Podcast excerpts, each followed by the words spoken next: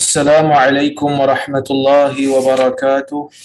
الحمد لله نحمده ونستعينه ونستغفره ونعوذ بالله من شرور أنفسنا ومن سيئات أعمالنا. من يهده الله فلا مضل له ومن يضلل فلا هادي له. أشهد أن لا إله إلا الله وحده لا شريك له وأشهد أن محمدا عبده ورسوله. اللهم صل وسلم على محمد وعلى آله وصحبه أجمعين. يا أيها الذين آمنوا اتقوا الله حق تقاته ولا تموتن إلا وأنتم مسلمون. يا أيها الناس اتقوا ربكم الذي خلقكم من نفس واحدة وخلق منها زوجها وبث وبث منهما رجالا كثيرا ونساء. واتقوا الله الذي تساءلون به والأرحام. إن الله كان عليكم رقيبا. يا أيها الذين آمنوا اتقوا الله وقولوا قولا سديدا يصلح لكم أعمالكم ويغفر لكم ذنوبكم ومن يطع الله ورسوله فقد فاز فوزا عظيما فإن أصدق الحديث كتاب الله وخير الهدي هدي محمد وشر الأمور محدثاتها وكل محدثة بدعة wa kullu bid'atin dalalah. Amma ba'd muslimin dan muslimat yang dirahmati oleh Allah Subhanahu wa taala sekalian. Alhamdulillah pada malam ini kita dapat berhimpun sekali lagi bersama-sama untuk kita sambung balik ah, buku yang kita baca ini iaitu Riyadus Salihin karya al-Imam An-Nawawi rahimahullah. Insyaallah hari ini kita nak sambung balik hadis yang ketiga dalam bab yang ke-53 iaitu babul jam'i bainal khawfi war raja. Bab menghimpunkan di antara sifat takut dan sifat mengharapkan rahmat daripada Allah Subhanahu wa taala. Kata Al-Imam An-Nawawi rahimahullah wa an ibn Mas'ud radhiyallahu anhu qala qala Rasulullah sallallahu alaihi wasallam Al-jannatu aqrabu ila ahadikum min shiraki na'lih. Wan naru mislu dhalik. Rawahul Bukhari. Yang bermaksud, daripada Ibnu Mas'ud radhiyallahu anhu katanya, Rasulullah sallallahu alaihi wasallam bersabda, Al-jannatu aqrabu ila ahadikum. Syurga itu lebih dekat terhadap setiap seorang daripada kamu ataupun salah seorang daripada kamu daripada dekatnya tali selipar dia. Wan naru mislu dhalik. Dan neraka juga seperti itu. So dalam hadis ni tuan-tuan, Nabi sallallahu alaihi wasallam menggunakan perbandingan. Dan Nabi sallallahu alaihi wasallam menggunakan perbandingan Nabi membandingkan sesuatu yang kita tak nampak dengan sesuatu yang kita nampak. Sesuatu yang kita nampak ialah tali kasut. Tali selipar. Zaman dulu orang bila pakai selipar diikat dengan tali supaya selipar tu melekat dekat kaki dia.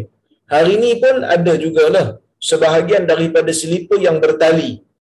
Ya, sekarang ni kebanyakan orang pakai sandal je kalau dia tak nak pakai kasut kan. Tapi zaman dulu mereka memakai selipar. Ha, cuma zaman sekarang ni ada orang dia pelik sikit lah. Dia dia lukis satu bentuk kononnya itu bentuk capal Nabi sallallahu alaihi wasallam lalu dia letakkan di atas kepala dijadikan hiasan-hiasan ya, dengan sebahagian mereka menganggap bahawasanya lambang ini memberikan fadilat yang tertentu. Sebahagian daripada ya, golongan-golongan sufi mendakwa bahawasanya kalau lambang ni diletakkan pada orang yang bersalin ha, boleh senang bersalin. Ini merupakan tangkal yang dilarang di dalam agama. Kerana walaupun saya tidak menafikan di sana ada beberapa riwayat yang menunjukkan Nabi sallallahu alaihi wasallam ni memang memakai sepatu dan selipar tetapi di zaman Nabi sallallahu alaihi wasallam tidak ada pun riwayat sahabat memuliakan bentuk capal Nabi. Yang ada sahabat memuliakan capal Nabi yang sebenar. Seperti mana Ibnu, Ibnu Mas'ud radhiyallahu anhu apabila Nabi sallallahu alaihi wasallam buka selipar dia, Ibnu Mas'ud akan pegang, dia akan peluk selipar dia, selipar Nabi sallallahu alaihi wasallam. Bila Nabi nak pakai, dia akan pakaikan kepada Nabi sallallahu alaihi wasallam. Capal Nabi ni mulia sebab Nabi pakai. Bukan lambang capal tu yang mulia. Ha, jadi ada sebahagian orang pada hari ini siap buat orang kata apa dakwaan-dakwaan yang pelik. Bahkan dakwaan ini bukan baru. Datang dalam sebahagian kitab-kitab sufi menganggap bahawasanya lambang ini mempunyai keistimewaan, mempunyai keajaiban sedangkan ia adalah hanya sekadar lambang sahaja dan ia tidak mempunyai apa-apa fadilat. Tetapi kalau nak jadikan lambang itu sebagai orang kata apa? Lambang yang ada nilai estetika lah.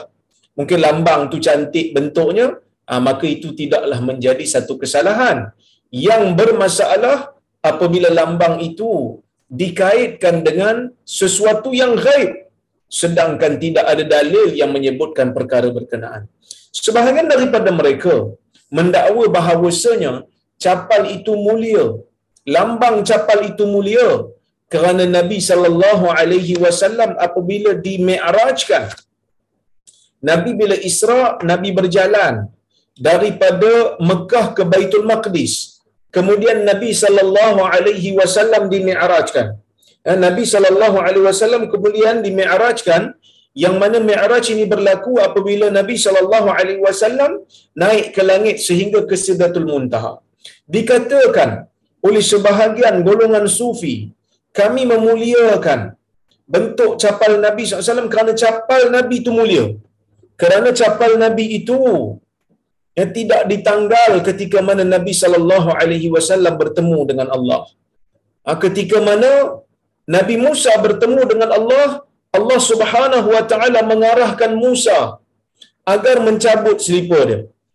Tetapi ketika mana Nabi sallallahu alaihi wasallam bertemu dengan Allah, Allah Taala tidak mengarahkan Nabi Muhammad untuk mencabut capalnya. Oleh kerana itu capal Nabi sallallahu alaihi wasallam telah memijak kawasan yang paling tinggi yang pernah yang pernah makhluk sampai padanya. Oleh kerana itu mereka memuliakannya. Kita kata tidak ada riwayat daripada Nabi SAW untuk mengagungkan lambang capal. Kalau ada riwayat, kita terima. Tetapi tak ada riwayat masalah ni. Para sahabat tidak mengagungkan lambang. Sebaliknya mereka menghargai selipar Nabi ataupun capal Nabi SAW sebab itu pernah dipakai oleh Nabi sallallahu alaihi wasallam. Ha, tapi kalau setakat nak jadikan perhiasan tak ada masalah. Tanpa ada kepercayaan pelik-pelik. Tanpa ada kepercayaan yang karut. Tanpa ada kepercayaan ia membawa azimat yang tertentu ataupun keajaiban yang tertentu. Baik. Nabi sallallahu alaihi wasallam memberikan gambaran sesuatu yang kita nampak dengan sesuatu yang kita tak nampak. Syurga dan neraka ni benda yang kita tak nampak. Totally depend on our belief uh, totally betul-betul syurga dan neraka ni bergantung kepada keimanan Allah Subhanahu wa taala menceritakan di dalam al-Quran tentang ciri-ciri syurga. Allah Subhanahu wa taala menceritakan dalam al-Quran tentang bagaimana azabnya neraka. Tapi manusia tidak dapat melihat dengan mata sendiri. Melainkan apabila dia sampai ke negeri akhirat. Kalau dia bukan Nabi, dia tak akan nampak. Kalau Nabi, Allah Ta'ala perlihatkan kepada Nabi itu bagaimana sifat syurga dan bagaimana sifat neraka seperti mana yang telah kita tengok dalam hadis-hadis yang terdahulu. Ha, tetapi kalau kita ni bukan Nabi, tak pernah terima wahyu daripada Allah Azza wa Jal secara langsung, Jibril pun tak datang kat kita untuk menunjukkan apa itu di mana itu syurga dan di mana itu neraka maka kita hanya bergantung kepada khabar. Kita bergantung kepada berita daripada Al-Quran dan As-Sunnah. Tetapi Nabi sallallahu alaihi wasallam memberikan bayangan. Nabi memberikan perumpamaan, Nabi memberikan perbandingan. Surga itu dekat kepada salah seorang daripada kamu. Lebih dekat syurga itu berbanding dekatnya tali kasut dengan kaki dia. Tali kasut dengan kaki kita bukan jauh tapi syurga lebih dekat daripada itu kata Nabi wal naru mislu dhalik dan neraka juga seperti itu. Maksud neraka ni pun dekat. Apa hadis yang nak bagi tahu? Baik. Hadis yang nak bagi tahu kata Syekh Mustafa Bura, yang bagi lil mar'i alla yazhada fi qalilin min al khair ay ya'tiyahu.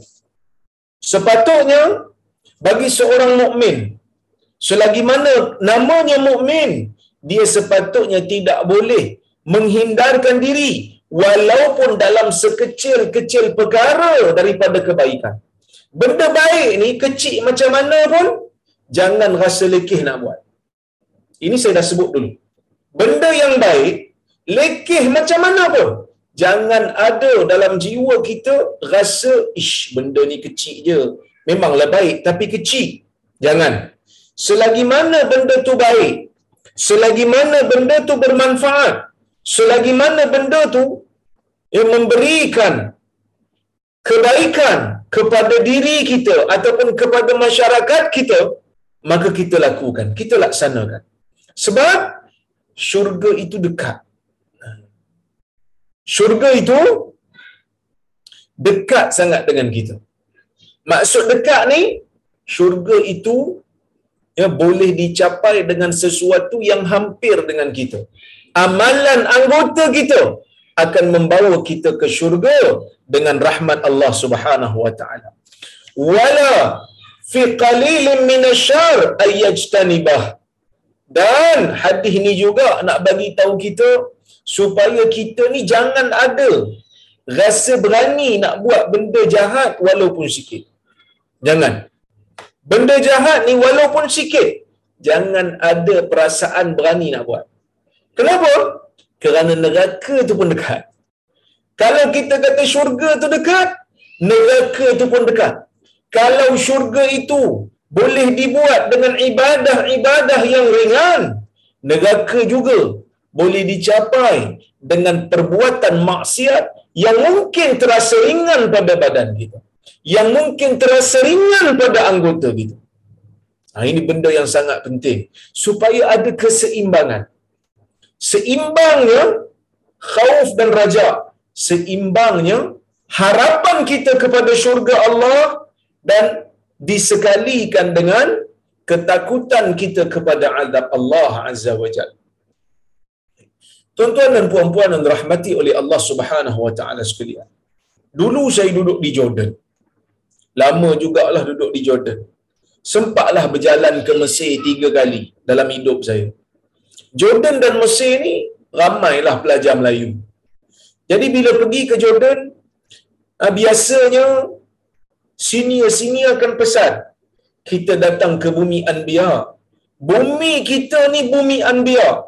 Bumi para Anbiya, bumi para Nabi. Kerana di Jordan, adalah Nabi-Nabi yang pernah uh, melintas di sana. Yang pernah tinggal di sana. Dikatakan uh, Nabi Hud pun ada kat sana. Nabi Lut pun ada kat sana. Uh, Nabi uh, Shu'aib pun ada kat sana. Maka Jordan ni digelar bumi Anbiya oleh budak-budak Melayu ni. Sama juga macam Mesir. Bumi uh, yang mana pernah bertarungnya Musa dan Fir'aun. Maka dikatakan bumi itu bumi Anbiya juga. Ha, jadi budak-budak ni bila dengar sini kata di bumi Anbiya, mereka pun relax. Sebahagian lah duk relax. Tak nak buat apa. Kan? Ha. Tak nak buat apa. Tidur je. Kan? Ha, paling tidak pun, kalau lepas tidur makan. Lepas tu pergi membandel. Kalau di Jordan tu bandel je pergi bandel lepas tu niaga. Bukan nak belajar betul pun. Sebahagian lah bukan semua. Saya pernah berpesan kepada junior-junior saya dulu, saya kata betul bumi ini adalah bumi anbiya. Betul bumi ini memang bumi anbiya, bumi para nabi. Tapi jangan kita lupa Allah Taala kata apa? Wa kadzalika ja'alna likulli nabiyyin aduwa syayatin al-insi wal jin. Begitulah seperti itulah kami jadikan daripada kalangan uh, uh, begitulah kami jadikan bagi setiap nabi itu adanya musuh yang mana musuh itu terdiri daripada kalangan syaitan jin, uh, syaitan manusia dan jin. Jadi kalau kita tengok dalam ayat ni, kalau kita dakwa Nabi ada pernah berada dekat bumi seperti bumi Syam, eh, seperti bumi bumi Palestin, seperti bumi Mesir, seperti bumi Mekah, seperti bumi Madinah, iaitu adanya Nabi Muhammad sallallahu alaihi wasallam. Jangan kita lupa bahawasanya ya bumi itu juga pernah ya pernah adanya musuh-musuh Nabi. Jangan kita lupa di sana adanya orang yang pernah menentang Nabi sallallahu alaihi wasallam. Jadi benda ni kena letak dalam diri. Sebab apa? Sebab kalau kita nak selesa sangat bumi anbiya, bumi anbiya tanpa kita beringat, tanpa kita peringatkan diri kita tentang adanya musuh Nabi, takut-takut kita tak beringat. Kita tak tambah ilmu, kita tak rasa pun nak tambah ketakutan kepada azab Allah. Bimbang kita pula menjadi orang yang menentang kebenaran. Kita pula menjadi orang yang menentang sunnah Nabi sallallahu alaihi wasallam. Jadi itu yang kita bimbang. Ya. Baik. Itu yang pertama. Yang kedua kata Syekh, fa innahu la ya'lamu al-hasanatu allati yarhamuhu Allah biha wala sayyi'ata allati yaskhatu Allah alaihi biha. Yang mana tidak ada orang yang dapat mengetahui kebaikan yang Allah Taala suka dan keburukan yang Allah Taala benci melainkan dengan syarak melainkan dengan janji syurga dan janji neraka yang Allah Ta'ala berikan di dalam Al-Quran. Bila Allah Ta'ala janji, amalan ni Allah Ta'ala akan ganjari syurga. Maka secara otomatiknya perbuatan tu perbuatan yang Allah Ta'ala suka. Kalau Allah Ta'ala sebut dalam Al-Quran, perbuatan ni Allah Ta'ala jamin neraka, maka secara otomatiknya amalan itu merupakan amalan yang dibenci oleh Allah Subhanahu wa taala. Kemudian kata Syekh lagi, yang bagi lil mu'min alla yuqassira fi ta'atin wa la yatahawanu fi ma'siyatin. Sepatutnya bagi orang mukmin dia tak boleh cuai bersifat cuai dalam melakukan ketaatan. Sebab apa tak boleh cuai? Tak bolehlah cuai kerana kita nakkan syurga Allah kena ada sifat bersungguh jangan bila salat itu kamu kusala janganlah bila kita bangun salat itu bangunnya kita tu dalam keadaan bermalas-malas kerana orang yang beriman apabila nak salat dia akan terasa nikmat. Sebab dia tahu salat dia itu akan menyebabkan dia mendapat rahmat Allah untuk dia masuk ke dalam syurga.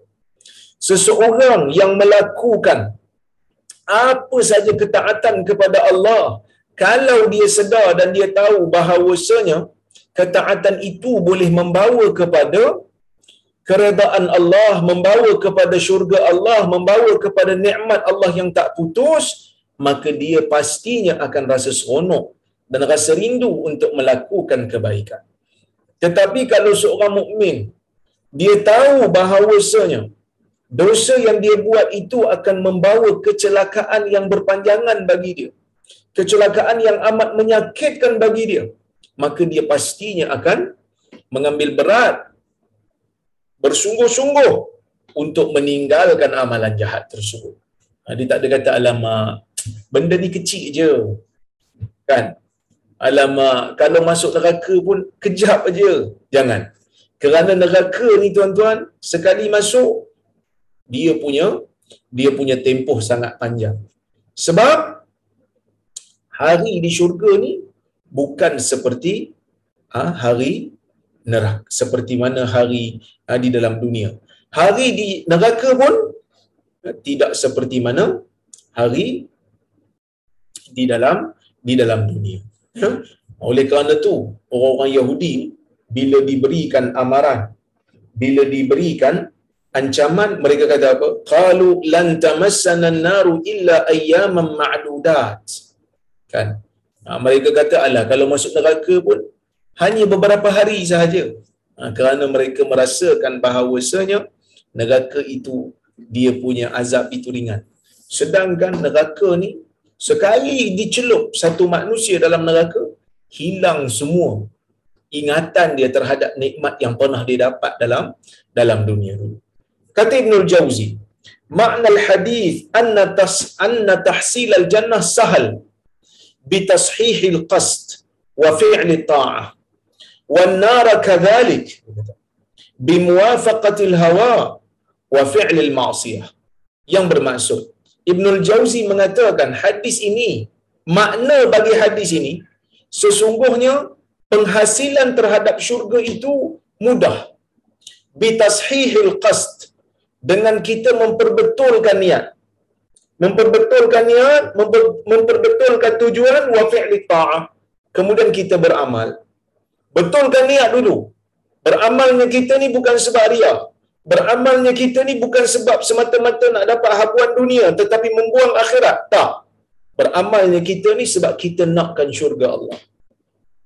Sebab tu orang yang betul-betul beramal nakkan syurga Allah, dia tak rasa kecewa kalau orang tak balas kebaikan dia. Sebab kadang-kadang tuan-tuan, ada je kebaikan yang kita buat orang tak balas. Bukan sekadar tak balas. Dia balas dengan keburukan pun ada. Kan? Dia balas dengan keburukan pun ada. Kita dok buat baik kat dia. Kita dok bagi ilmu kat dia kita dok ajar dia benda yang sahih kita dok ajar dia amalan-amalan sunnah dia tak terima kasih kat kita bahkan dia label kita dia maki hamun kita dia kutuk kita pujuk diri tuan-tuan pujuk diri yang kita ni buat kebaikan bukan kita nak mengharapkan balasan dia kerana kalau kita nak mengharapkan balasan manusia kita akan kecewa Al-Imam Syafi'i rahimahullah dia kata apa? Dia kata redha nas ghayatun la tudrak. Redha manusia ni adalah satu cita-cita yang selama-lamanya tidak akan dapat dicapai. Orang ni suka, orang ni akan tak suka. Orang ni suka, orang ni pula tak suka. Jadi, cara untuk kita menghilangkan kekecewaan daripada diri kita ni apabila kita buat sesuatu harap kepada balasan Allah kerana balasan Allah taala itu balasan yang tidak pernah ada mungkir pada janji ha, kerana kadang-kadang manusia ni bila janji dia tak bagi uh, bulan lepas kebetulan saya dijemput oleh uh, bos saya lah Datuk VC UPSI. Kan saya ni staf UPSI yang dipinjamkan ke sini. Tiba-tiba bulan lepas dia ajak saya dijemput saya bulan 2 pergi menghadiri majlis amanat naik chancellor UPSI. Jadi saya datang sehari awal sebab majlis pagi. Saya daripada Perlis saya datang. Ah, malam tu saya bermalam di Tanjung Malim sebab esok pagi nak terus menghadiri ah, majlis amanat dia tu Kebetulan malam tu sahabat saya daripada Kuala Lumpur telefon dia tanya saya dekat mana. Saya pun kata saya dekat Tanjung Malik ni. Ha, dia kata boleh tak nak jumpa ustaz kejap ada seorang hamba Allah ni betul-betul teringin nak jumpa ustaz. Ada benda nak mengadu. Saya kata mari malam ni saya pun tak ada buat apa-apa. Jadi dia pun datang. Bila dia datang dia mengadu. Kawan ni yang bukan kawan saya ni mengadu. Dia bawa satu orang sahabat dia. Sahabat ni mengadu kat saya. Dia kata dia mengadu kekecewaan dia apabila sahabat baik dia janji macam-macam kat dia. Dia dah tolong macam-macam dekat kawan dia ni. Kawan dia ni pun masa dibantu tu duk janji macam-macam nak tolong ni lah, nak bagi ni lah, nak bagi tu lah. Dia pun buat kerana percaya pada janji. Maka tuan-tuan, tiba-tiba bila dah ditolong, bila dah dibantu, maka tak dapat apa yang dijanji. Maka saya pun ajarlah dia. Saya kata benda tu memang tak bagus lah. Tapi apa benda kita nak buat? Kerana janji ni bukan satu benda yang boleh kita dakwa sebab dokumen tak ada. Kan? Dokumen tak ada. Jadi kita nak buat apa? Jadi bila kita tak boleh buat apa? Bila kita tak boleh nak buat apa? Kita hanya boleh mengharapkan balasan daripada Allah yang Allah Ta'ala ni la yukhliful mi'ad. tidak pernah Allah Taala ni tak pernah mungkir janji yang dia pernah bagi. Kan bila Allah Taala janji dia nak bagi begini dia bagi. Manusia je janji nak bagi begini tapi tak bagi. Kan? Ha, manusia dia yang janji. Allah Subhanahu Wa Taala tak pernah mungkiri janji yang dia buat. Janji Allah Taala itu sentiasa ditepati. Manusia suka berjanji tapi menepati janji belum tentu. Kan? Ha, sebelum orang kata apa? Sebelum dapat khidmat daripada kita dia janji macam-macam. Tapi tuan-tuan, percayalah. Bila kita buat kebaikan, pujuklah diri. Kadang-kadang betul kita kecewa sebenarnya.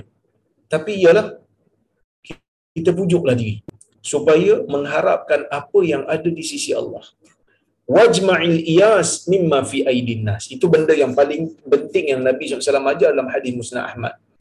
Ya, iaitu Nabi kata bila sahabat tanya pesanan minta sahabat minta kepada Nabi SAW pesanan Nabi kata wajma'il iyas mimma fi aidin nas. Himpunkan segala kemarahan kamu. Uh, sorry. Himpunkan segala uh, perasaan putus asa kamu. Uh, daripada apa yang ada di tangan manusia. Mimma fi aidin nas ya. Baik. Jadi bila kita buat sesuatu untuk mendapatkan habuan daripada Allah memang kita nak balasan daripada Allah tak dapat habuan daripada manusia pun kita tak ada kecewa. Sebab memang daripada awal pun kita buat bukan untuk mendapat kehabuan manusia tetapi untuk mendapatkan habuan daripada Allah. Jadi kita tunggu je lah habuan kita di akhirat. Para sahabat Nabi sallallahu alaihi wasallam seperti mana hadis yang disebutkan oleh Ammar bin Yasir. Ammar ni hidup dia, umur dia panjang. Walaupun mak dan ibu dia, ah, mak dan ibu pula, mak dan ayah dia terkorban. Dibunuh oleh Quraisy. Sebelum daripada hijrah, mak kepada Ammar ni nama Sumayyah. Sumayyah. Bapa kepada Ammar ni nama Yasir. Keluarga Yasir ni diseksa. Sehingga mak dan ayahnya terbunuh. Tapi Ammar hidup. Ada di kalangan sahabat yang berjuang dan mati awal seperti Sumayyah, seperti Yasir, seperti Mus'ab bin Umair. Mereka mati awal. Mus'ab ni terkorban dalam peperangan Uhud. Kan, tahun ketiga hijrah. Lepas tiga tahun hijrah, baru nak selesai sikit, perang Uhud mati. Ammar ni hidup lama. Jadi bila dia hidup lama, dia dapatlah rasa kemewahan setelah Islam tu menang. Sebab di zaman Ali bin Abi Talib pun dia ada. Jadi bila Umar meruntuhkan Parsi, berjaya merobohkan uh, jajahan Rom yang berada di tanah Syam, Ammar ni ada. Ammar ni merasalah kemewahan tu. Dia rasalah kesenangan tu. Tapi dia duk sebut. Dia kata, kami alangkah beruntungnya orang yang mati awal sebelum kami kerana mereka itu pastinya mendapat habuan yang lengkap di sisi Allah. Sedangkan kami di sini sedang merasai nikmat perjuangan itu dalam dunia. Yang kita tak tahulah kita ni boleh sabar ke tidak. Yang mana kita tak tahulah kita ni boleh bertahan istiqamah ke tidak. Tu tara Ammar yang saleh tu. Pun dia ada perasaan takut kalau mendapat habuan dunia. Jadi kita ni, betul benda ni susah kadang-kadang saya ni pun sembang je lah kan. Tapi ialah kita kena bercakap benda yang sama sebab saya pun kena pujuk diri juga. Buat kebaikan, jangan harapkan balasan dunia sangat. Kalau dapat, Alhamdulillah. Tilka bushra, uh, tilka,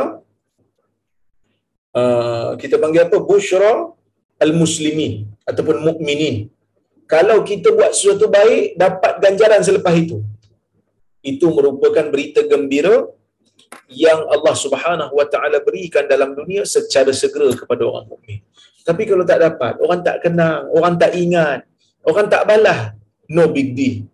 Kerana ganjaran di sisi Allah itu kekal. Ganjaran di sisi Allah Taala itu ada. Jadi itu cara nak pujuk dia. Baik, kita masuk kepada bab yang baru. Bab 54. Bab fadlil buka min khasyatillahi ta'ala wa syauqan ilaihi bab kelebihan menangis kerana takutkan Allah dan kerana rindu kepada Allah. Baik. Tuan-tuan dan puan-puan rahmati Allah sekalian. Bab ni nak cerita berkenaan dengan kelebihan menangis. Eh, manusia menangis. Anak kita menangis. Kita pun kadang-kadang menangis. Isteri kita pun kadang-kadang menangis. Kan kita balik rumah tengok isteri menangis. Kita tanya, apa hal menangis? Dia kata, sedihlah bang drama ni. Contoh. Kan? Sedihlah pula tengok cerita Hindustan ni. Contoh. Satu orang kata apa? Satu kotak. Hilang apa ni? Satu kotak tisu. Habis. Kerana menangis yang tak isap-isap sebab dengar filem. Ataupun sebab tengok filem. Jadi, menangis ni sifat manusia. Tapi, bukan semua tangisan itu memberikan kelebihan ataupun memberikan pahala. Manusia menangis kerana sedih disebabkan dunia. Manusia menangis disebabkan kesakitan. Manusia menangis disebabkan hilang orang yang dia sayang. Manusia menangis ya disebabkan hilang barang yang dia sayang. Binasa barang yang dia sayang. Manusia menangis.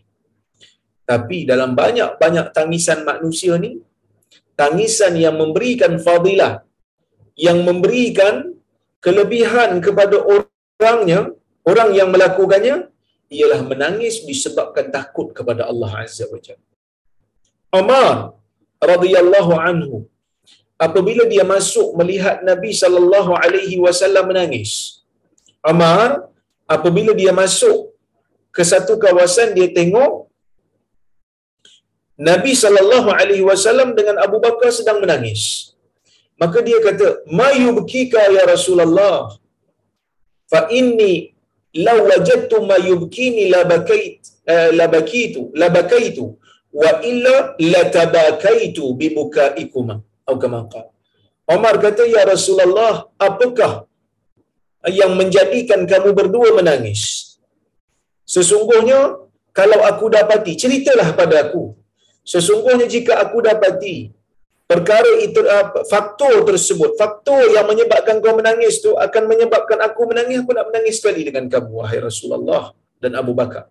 Jika tidak pun aku nak buat-buat menangis.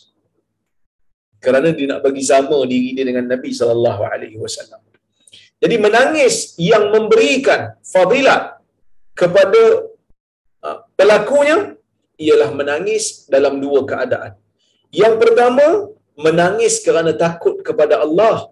Dan yang kedua, menangis kerana rindu pada Allah. Sebab itu tuan-tuan, uh, ada di kalangan salafus salih yang suka menangis bila mengenangkan dosa dan takut kepada azab Allah. Antara yang menangis ialah Umar bin Khattab. Umar kan dulu saya cerita. Umar ni dia jalan dekat mana-mana pasar lepas dia jadi khalifah. Bila dia jalan dia keluar rumah, pipi dia akan hitam. Pipi dia akan hitam disebabkan celak dia yang cair. Ha, celak dia cair. Sebab apa celak dia cair? Sebab dia suka menangis. Muhasabah diri dia. Ha, dia suka muhasabah diri. Walaupun Omar ni ahli syurga. Bukan dia tak percaya dengan janji Nabi sallallahu alaihi wasallam yang dia tu ahli syurga.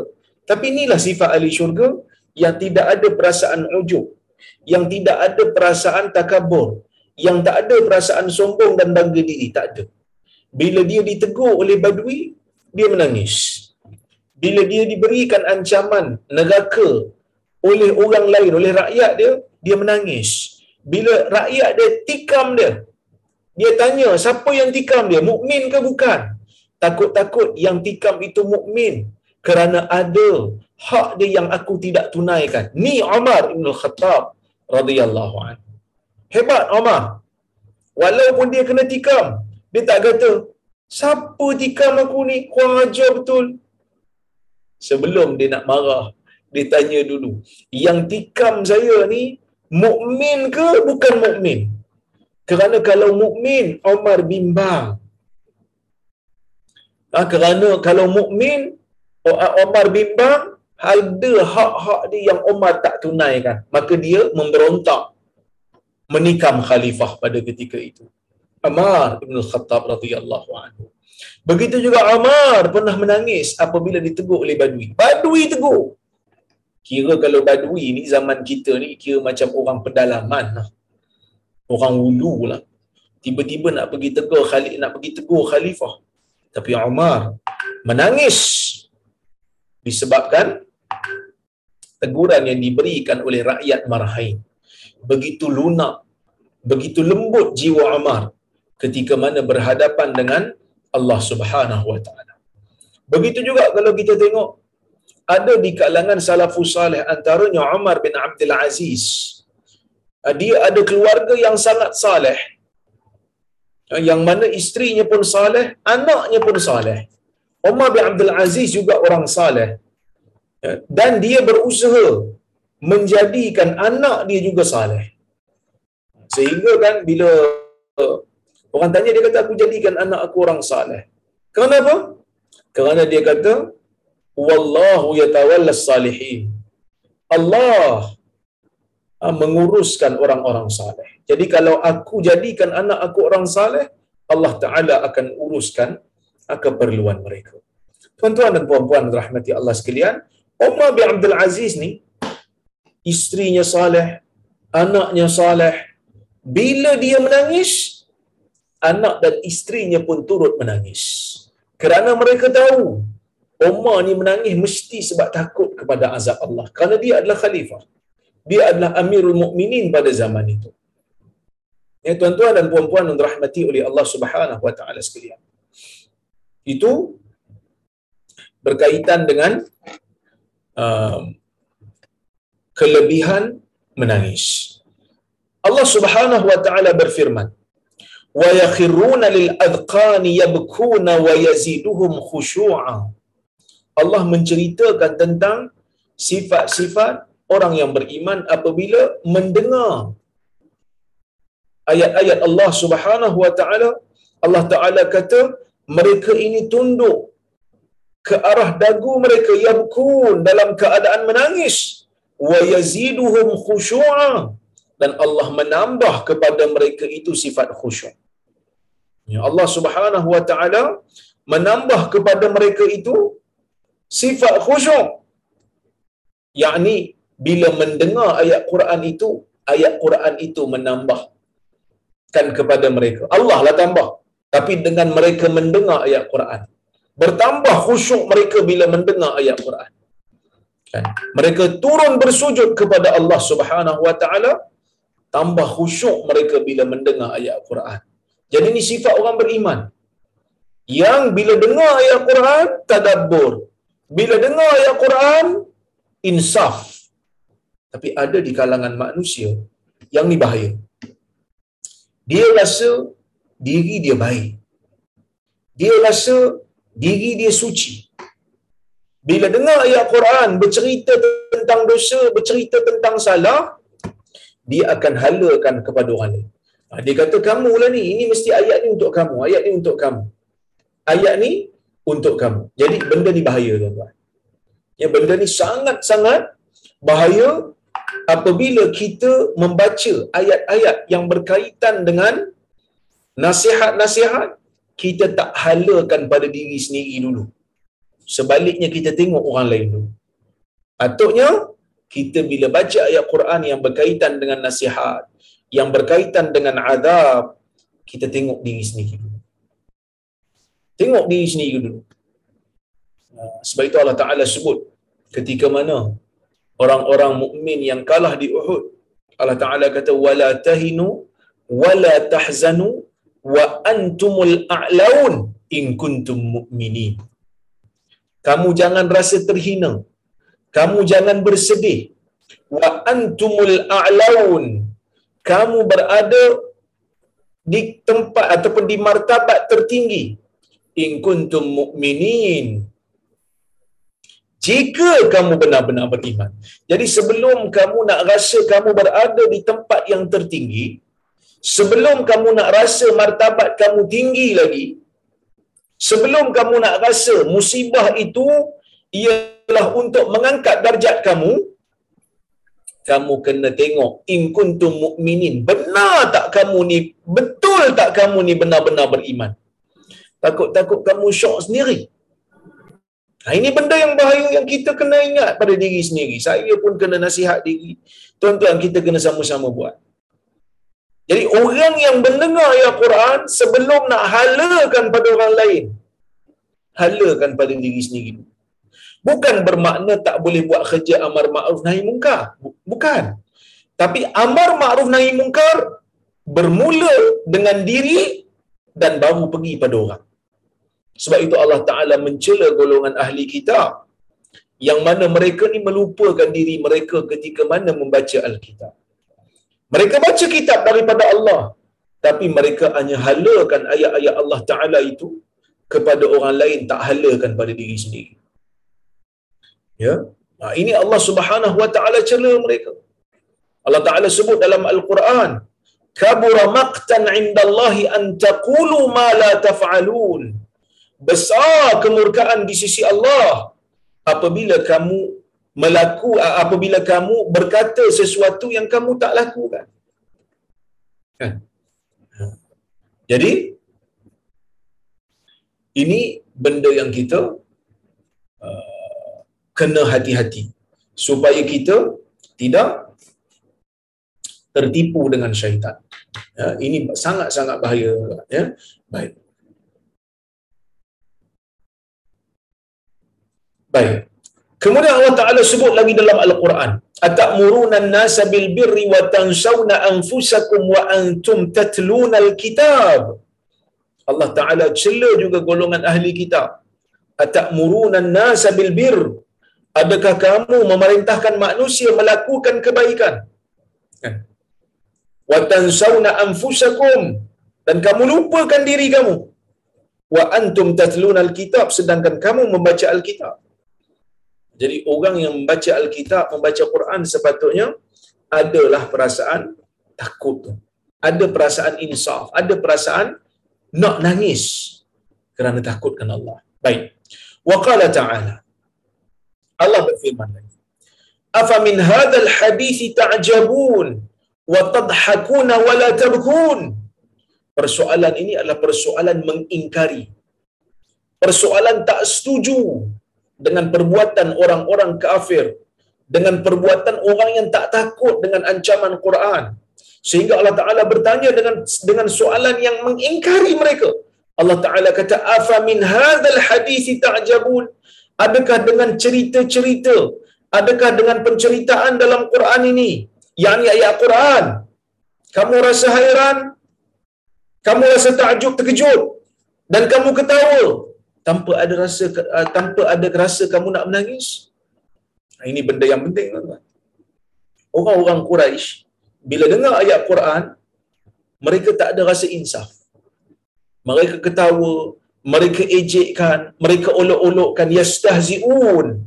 Mereka memperolok-olokkan Nabi Muhammad sallallahu alaihi wasallam. Yang ini bahaya. Yang ini sangat-sangat sangat-sangat bahaya. Baik. Ayat yang pertama ah, hadis yang pertama kita tengok. Uh, hadis yang pertama dalam bab ni bab 54 dan hadis yang ke-447 baik. Wa ani bin mas'ud radhiyallahu anhu qala qala li qala li an-nabiy sallallahu alaihi wasallam اقرأ علي القرآن. قلت يا رسول الله أقرأ عليك وعليك أنزل. قال إني أحب أن أسمعه من غيري. فقرأت عليه سورة النساء حتى جئت إلى هذه الآية. فكيف إذا جئنا من كل أمة بشهيد؟ Wajibna bika ala haulai syahida. Kata hasbuk al-an. Faltafatu ilaih. Faida ainahu tazrifan. Muttafaqun alaih. Yang bermaksud. Dari pada ibnu Mas'ud radhiyallahu anhu katanya, Nabi sallallahu alaihi wasallam berkata kepadaku, Iqra alaiy al-Quran. Bacakan kepada aku al-Quran. Nabi SAW merupakan Nabi yang menerima wahyu direct daripada Jibril yang Jibril hantar daripada Allah. Hantar kepada uh, kepada Nabi Muhammad SAW daripada Allah. So Jibril ni perantara lah. So Nabi dapat. Baik. Bila Nabi dapat, Nabi bacakan Quran ni kepada para sahabat. Sebahagian sahabat Nabi SAW jadikan mereka ini sebagai penulis wahyu. Bila sahabat dah menghafal Quran, bila sebahagian sahabat telah menulis dalam mushaf, tiba-tiba Nabi jumpa kepada Ibnu Mas'ud. Nabi jumpa dengan Ibnu Mas'ud. Ya. Nabi SAW sebut, Iqra' alaiya al-Quran. Bacakan kepada ku Quran. Nabi sebut ni, Ibnu Mas'ud terkejut. Sebab Nabi yang terima Quran, takkanlah kita nak baca pada Nabi. Ha, itu dia punya persoalan. Ha? Nabi itu terima Quran. Dah tentu, Nabi lagi pandai Al-Quran berbanding sahabat. Sebab Nabi itu guru. Maka sahabat ni pun bertanya kepada Nabi sallallahu alaihi wasallam. Dia kata apa? Dia kata aqra'u 'alaika wa 'alaika unzil Adakah aku nak bacakan kepada kamu Al-Quran sedangkan Quran itu diturunkan kepada kamu, hai Rasulullah? Nabi SAW kata apa? Nabi kata, Inni uhibbu an asma'ahu min ghairi. Sesungguhnya, aku suka untuk dengar daripada kamu. Ya, baik. Jadi tuan-tuan dan puan rahmati Allah sekalian hadis ni mengandungi beberapa faedah. Yang pertama sekali, tidak salah bagi seorang guru untuk mendengar bacaan anak murid. Bahkan kalau dalam ilmu pendidikan, benda ni dipanggil sebagai pembelajaran berpusatkan belajar. Belajar baca, guru dengar. Kalau ada yang tak betul, dia akan betul. Ha? Kalau ada benda yang tak betul, dia akan betulkan. Dan faedah daripada pembacaan ini anak murid akan lebih confident apa yang dia belajar daripada guru itu betul. Kerana kalau salah guru akan betulkan. Dalam ilmu hadis pun benda ni ada. Dalam ilmu hadis ada pelbagai cara nak mengambil hadis daripada guru. Antaranya as-sama. As-sama mendengar daripada lafaz guru ya Ha, mendengar daripada lafaz guru. Okey? Baik. Satu lagi al-qira'ah 'ala syekh. Murid baca depan guru. Tadi guru baca, murid dengar. Yang ni guru uh, murid baca depan guru, guru dengar. Okey. Yang uh, kata apa? Yang um, kita baca ni, hadis yang kita baca ni, ya, hadis yang kita baca ni menunjukkan apa yang muhaddisin buat ada asalnya daripada hadis Nabi sallallahu alaihi wasallam. Nabi kadang-kadang bacakan hadis pada sahabat, sahabat dengar, sahabat hafal, sebagian sahabat tulis dan sampai pada orang lain. Kadang-kadang Nabi uh, tanya soalan, sahabat jawab. Yang ni Quran pula. Ada kalanya Nabi baca terus, ada kala setelah itu Nabi minta sahabat baca. Selain daripada anak murid akan confident apa yang dibaca itu betul sebab akan dibetulkan oleh Nabi SAW. Guru juga akan mudah untuk tadabur.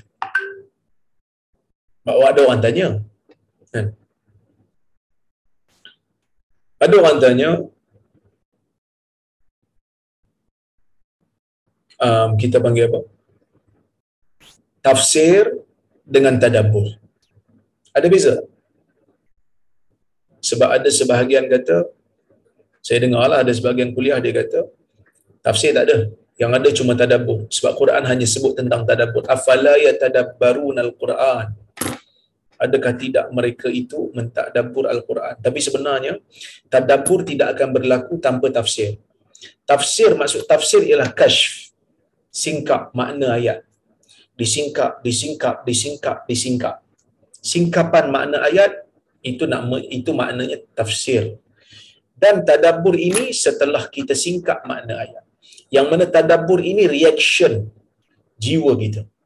Reaction jantung kita setelah ayat itu disingkapkan. So bila kita dengar daripada orang lain, kadang-kadang ada ruang untuk kita tadabbur. Sebab orang sedang baca, kita memerhatikan makna, kita mentafsirkan makna dalam jiwa kita, kemudian kita bertadabbur. Eh, baik. Jadi Nabi SAW sebutlah, Nabi kata, Inni uhibbu an asma'ahu min ghairi. Aku suka untuk dengar daripada orang lain. Faqara'tu alaihi surat An-Nisa. Aku bacakan kepada Nabi SAW surah An-Nisa.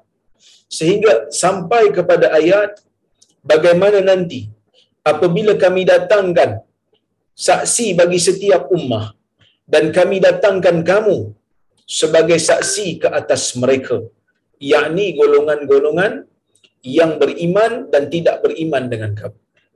Maka Nabi SAW pun kata hasbukal an cukup bagi kamu sekarang berhenti. Faltafattu ilai aku pun ha, Ibnu Mas'ud tadi dia baca Quran dia tak tengok Nabi. Mungkin dia tengok mushaf mungkin dia tengok catatan Quran dia maka aku pun berpaling kepadanya yakni kepada Nabi SAW fa idza ainahu tadrifan. Dan aku melihat dua mata Nabi SAW sedang uh, uh, kata apa basah mengalirkan air mata. Baik. Hadis ini apa faedah yang kita boleh ambil? Yang pertama digalakkan untuk kita dengar Quran daripada orang lain. Kata Syekh Mustafa Burang afad al hadis istihbaba sama'il Quran min al akharin hadis ni bagi tahu dekat kita digalakkan kita mendengar Quran daripada orang lain. Fahuwa ad'a lil faham wa tadabbur.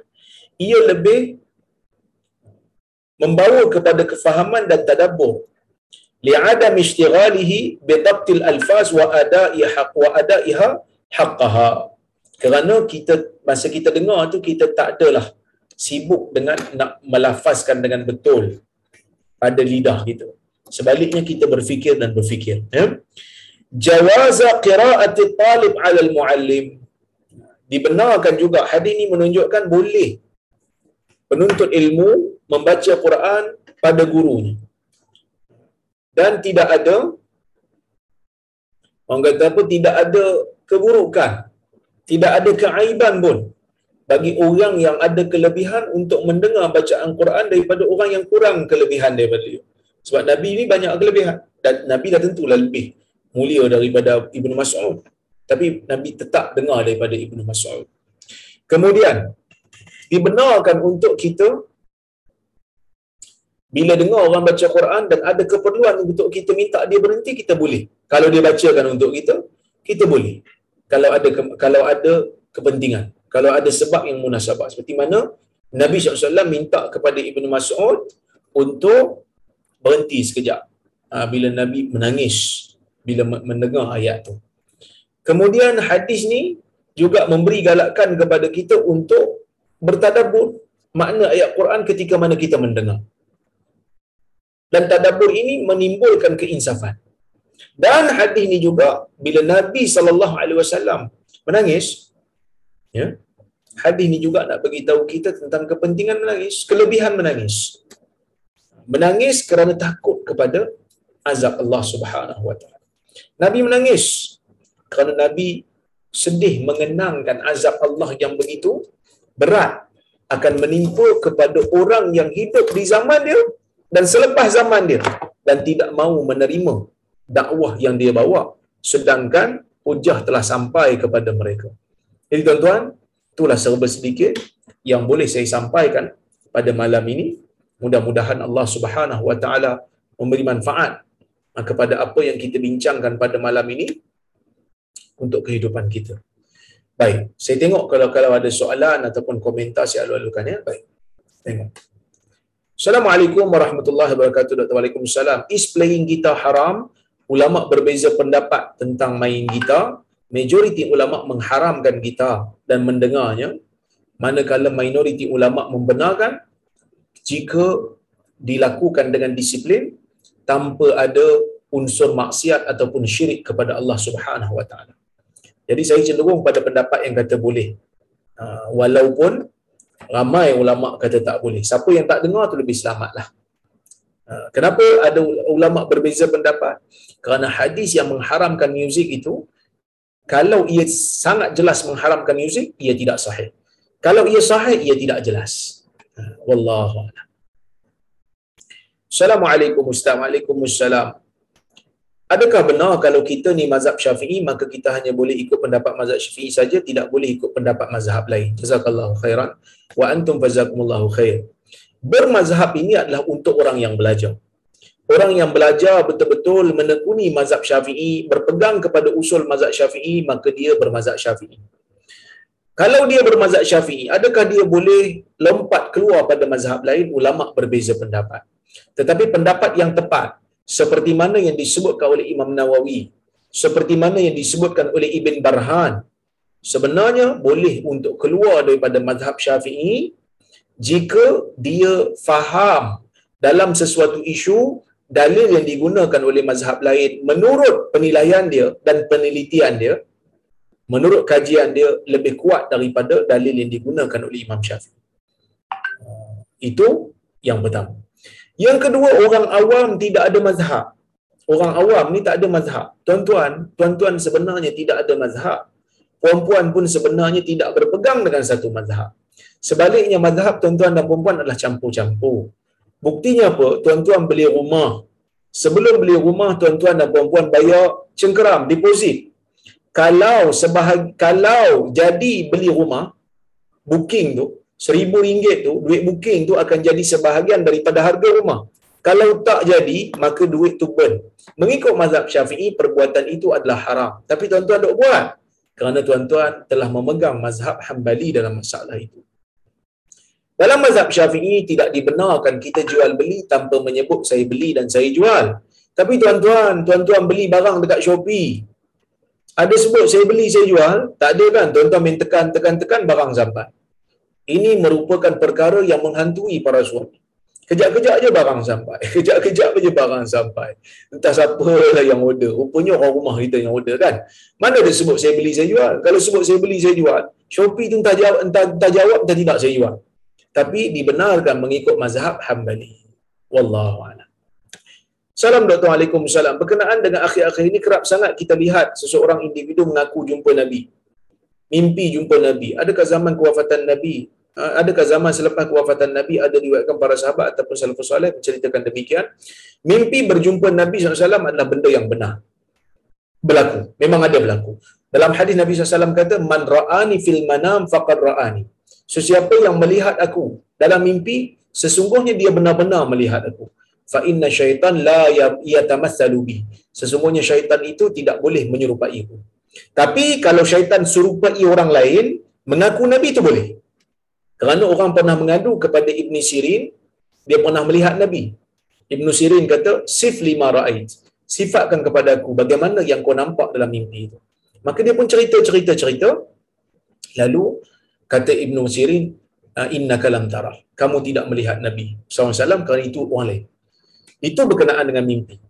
Nak tahu kita mimpi betul-betul jumpa Nabi ataupun tidak, ya, kita kena belajar hadis, tengok ciri-ciri Nabi dalam kitab Syamali.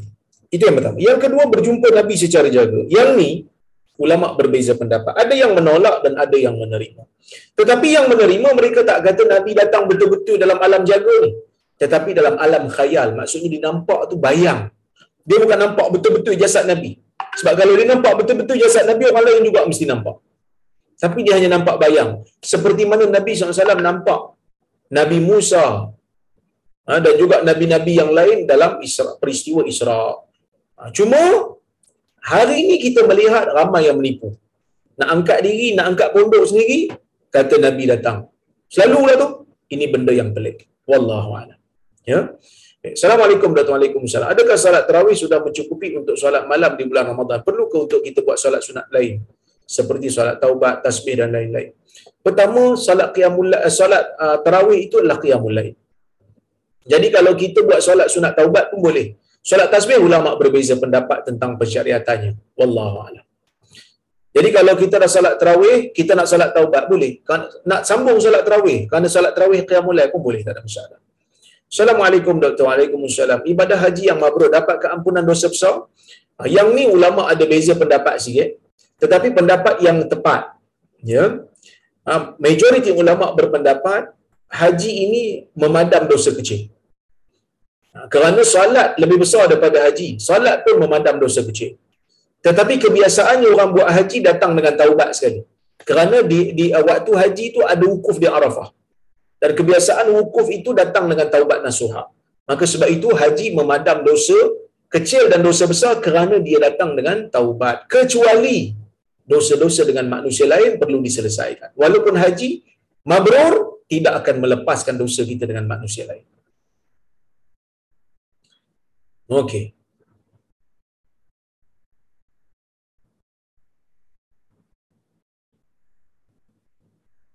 Assalamualaikum Assalamualaikum Assalamualaikum Apakah hukum takbir, takbir raya di luar hari raya? Sebab ada orang kata kalau kita takbir raya di luar hari raya, orang dekat kubur akan sedih. Orang dekat kubur akan sedih itu tak betul lah.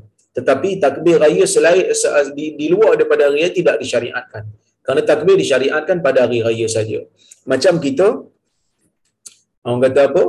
Uh, baca doa masuk toilet tapi bukan nak masuk toilet, nak makan. Itu benda yang tak kena lah. Bukan tempat dia.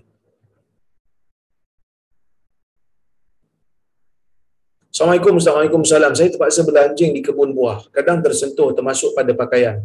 Kena samak kulit dan pakaian juga. Hadis sebut hanya pada barang kita nak makan. Tinggal ataupun baru sama. Okey. Um, pertama sekali, berlanjing ni dibenarkan kerana ada tujuan tertentu yang dibenarkan oleh syarak. Antaranya adalah untuk menjaga kebun, untuk menjaga haiwan ternakan. Ha, ini uh, puan ni jaga kebun, okeylah. Tapi kalau terkena pada pakaian dan pakaian itu uh, puan tidak mahu bawa salat tak ada masalah. Kecuali kalau ada uh, air liur anjing tu terlekat pada badan dan tuan uh, puan nak salat, maka perlu perlu untuk sama. Uh, perlu untuk sertu. Uh, wallahu Assalamualaikum Assalamualaikum salam. Orang yang berada dalam kubur boleh dengar tak percakapan kita jika kita berada dalam jika kita berada di kubur. Ulama berbeza pendapat, ada pendapat yang kata tak dengar. Ha. Ada yang kata la tusmi'ul mauta. Kamu wahai Muhammad tak boleh memperdengarkan orang mati. Ada riwayat daripada Nabi sallallahu alaihi wasallam ya. Kalau kita orang kata apa dengar uh, dengar pula apa soalan tadi saya pula ah okey kalau kita tengok dalam hadis Nabi berdialog dengan orang yang kafir mati yang dibuang dalam telaga badar. Jadi Nabi bercakap bila sahabat tanya mereka dengar ke ya Rasulullah? Nabi kata mereka dengar. Ada hadis kata dengar. Ayat Quran kata tak dengar. Jadi sebagai ulama kata dengar, sebagai ulama kata tak dengar. Pendapat yang tepat mereka akan dengar jika Allah Taala berikan mereka izin untuk dengar. Itulah pendapat yang tepat. Kalau Allah Ta'ala tak izin, mereka tak dengar lah. Wallahu alam. So, cukuplah sekadar tu untuk malam ini. Terima kasih banyak kepada tuan-tuan dan puan yang hadir. Terima kasih banyak kepada penganjur. Pada Haji Hamid, pada Datuk Syekh Hamid, kepada Johan, uh, Haji Shah, kepada Datuk Rozhan dan juga Tan Sri Azman yang menganjurkan majlis pada malam ini. Terima kasih banyak kepada semua. Saya mohon maaf terkasar bahasa tersilap kata. Kita jumpa lagi pada kuliah akan datang. Aku lupa wa Astaghfirullahaladzim wa lakum. Wassalamualaikum warahmatullahi wabarakatuh. Waalaikumsalam. Jazakallah.